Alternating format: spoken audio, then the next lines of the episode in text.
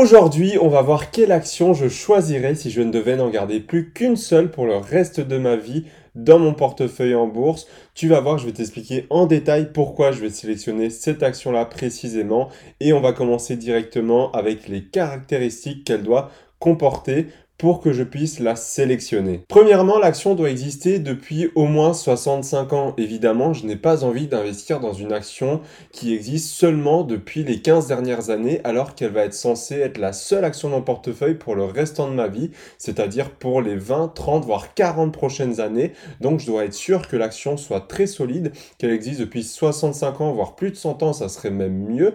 Donc, c'est pour ça que je n'irai pas vers des actions récentes qui existent seulement depuis quelques années à la Apple, à la Amazon, toutes ces choses-là, je veux vraiment une action solide qui ait fait ses preuves dans le temps. Deuxièmement, je veux absolument que le secteur de l'action soit un secteur primaire, c'est-à-dire je ne veux pas de secteur secondaire comme la biotechnologie, comme le développement durable, parce que certes, ça peut être de très bons secteurs, mais j'ai envie d'un secteur qui soit stable, qui évolue à long terme et surtout qui soit là dans les 100 prochaines années. J'ai pas envie de me retrouver avec un secteur qui soit n'existera plus dans les années futures, soit il aura peut-être complètement changé, soit il est tellement jeune que les entreprises qui la composent ne seront plus du tout les mêmes dans les 20 prochaines années. Et ça, c'est extrêmement important pour moi. Il va y avoir également le cours de l'action qui va jouer énormément. J'ai pas envie d'une action qui ressemble au cours d'Orange. Je te laisse aller regarder si tu veux. Tu vois que l'action a juste explosé avant la bulle Internet. Et lors de celle-ci, c'est-à-dire dans les années 2000, l'action s'est complètement effondrée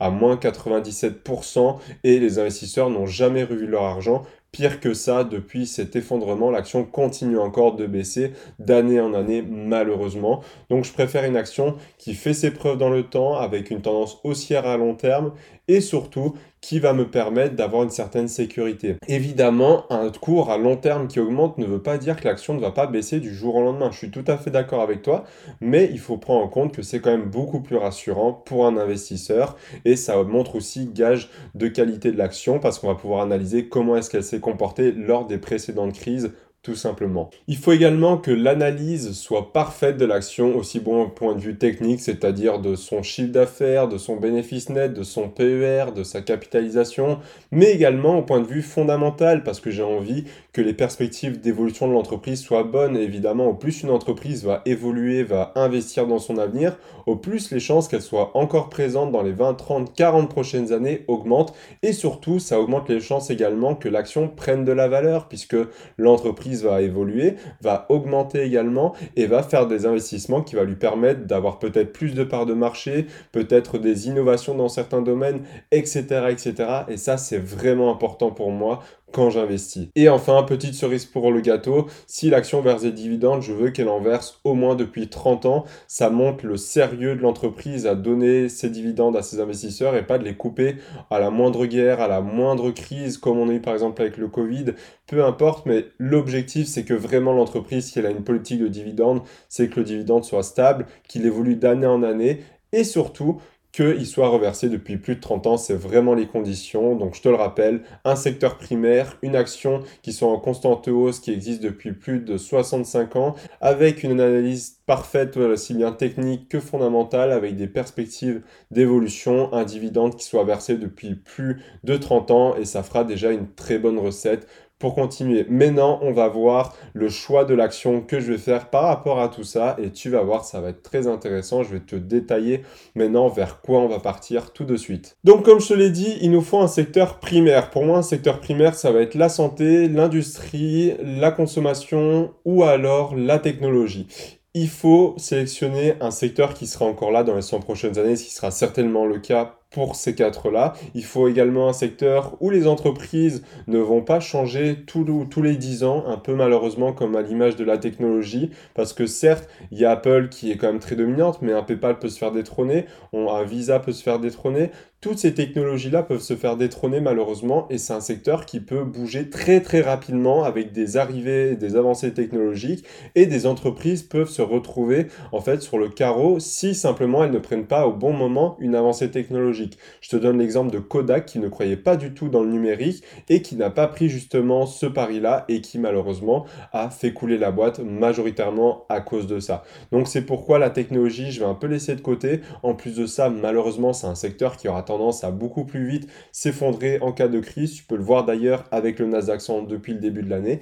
C'est pourquoi je vais partir sur un secteur de la santé. Tu vas me demander pourquoi? Simplement parce que déjà d'une, c'est un secteur très défensif. En cas de crise, actuellement, le TF Santé Monde, eh bien, il perd seulement que 2,1% comparé au SP500 ou pire au Nasdaq 100 qui eux perdent bien plus que ça. Ensuite, le secteur de la santé, en plus de ça, va représenter 6200 milliards de dollars dans le monde entier, ce qui est juste énorme. C'est un secteur qui, selon moi, continuera d'exister dans les 100 prochaines années, ce qui me fait dire que les entreprises qui la composent peuvent avoir énormément de choses à faire. Et surtout, c'est un secteur qui continue d'évoluer d'année en année. On est obligé de continuer d'augmenter le matériel médical, d'augmenter les recherches, d'augmenter les vaccins, les médicaments. Il y a toujours des nouvelles choses à apporter, des nouveautés à trouver et des remèdes aussi à trouver. Donc c'est pourquoi c'est extrêmement intéressant pour moi la santé. Secteur qui évolue, un des plus gros secteurs dans le monde. Il existera toujours dans les 100 prochaines années. Et surtout, les entreprises qui la composent ne vont pas partir du jour au lendemain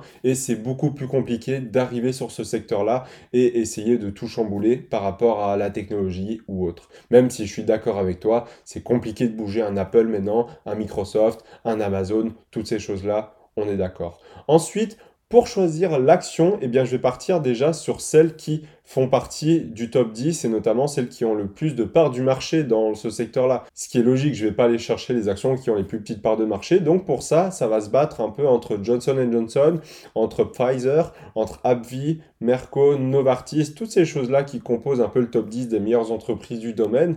Mais dans celles qui versent des dividendes réguliers depuis plus de 30 ans, on va en avoir que quelques-unes, notamment Johnson Johnson, Sanofi, Pfizer, également Merck Co. Donc ça va vraiment plutôt se dérouler à ce niveau-là. Il faut savoir que j'ai deux préférés de manière générale au niveau de la santé entre ces entreprises. Ça va être Johnson Johnson et Pfizer. Sauf que cette fois-ci, je vais décider de partir sur Pfizer qui, pour moi, est l'une des meilleures entreprises du domaine. Elle fait partie du top 10. Mais je vais justement te dire pourquoi Pfizer dès.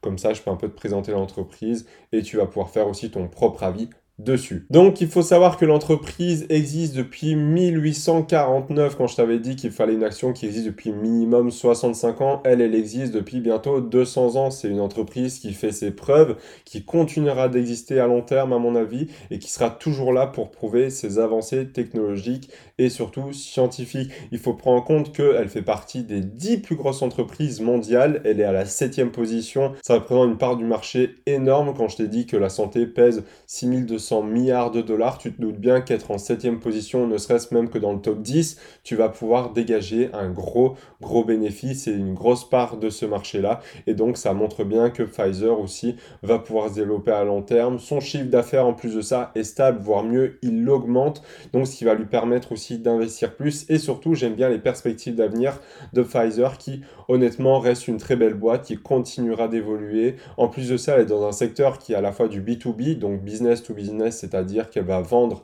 à des entreprises, mais elle va également vendre à des particuliers. Donc aux entreprises, elle va notamment ben, vendre des médicaments en masse, des vaccins, peu importe, ou également du matériel médical. Et aux particuliers, elle va le vendre aussi des médicaments, etc. Donc elle est sur plusieurs secteurs, c'est très bien, ça permet de diversifier son activité. Et en plus de ça, elle pèse énormément dans le secteur de la santé. En plus de cela, elle verse un dividende depuis plus de 30 ans qui est stable, voire même en constante hausse. Et la cerise sur le gâteau, c'est qu'elle a un cours en hausse à long terme et c'est justement ce qu'on recherchait de notre côté. Attention, c'est pas un conseiller en investissement et évidemment, je te recommande de diversifier tes actions. C'est super dangereux pour toi de n'avoir qu'une seule action et de pas diversifier en termes de secteur et même en termes d'actions. Je te recommande d'avoir au minimum 20, 30 actions dans ton portefeuille pour bien te sécuriser.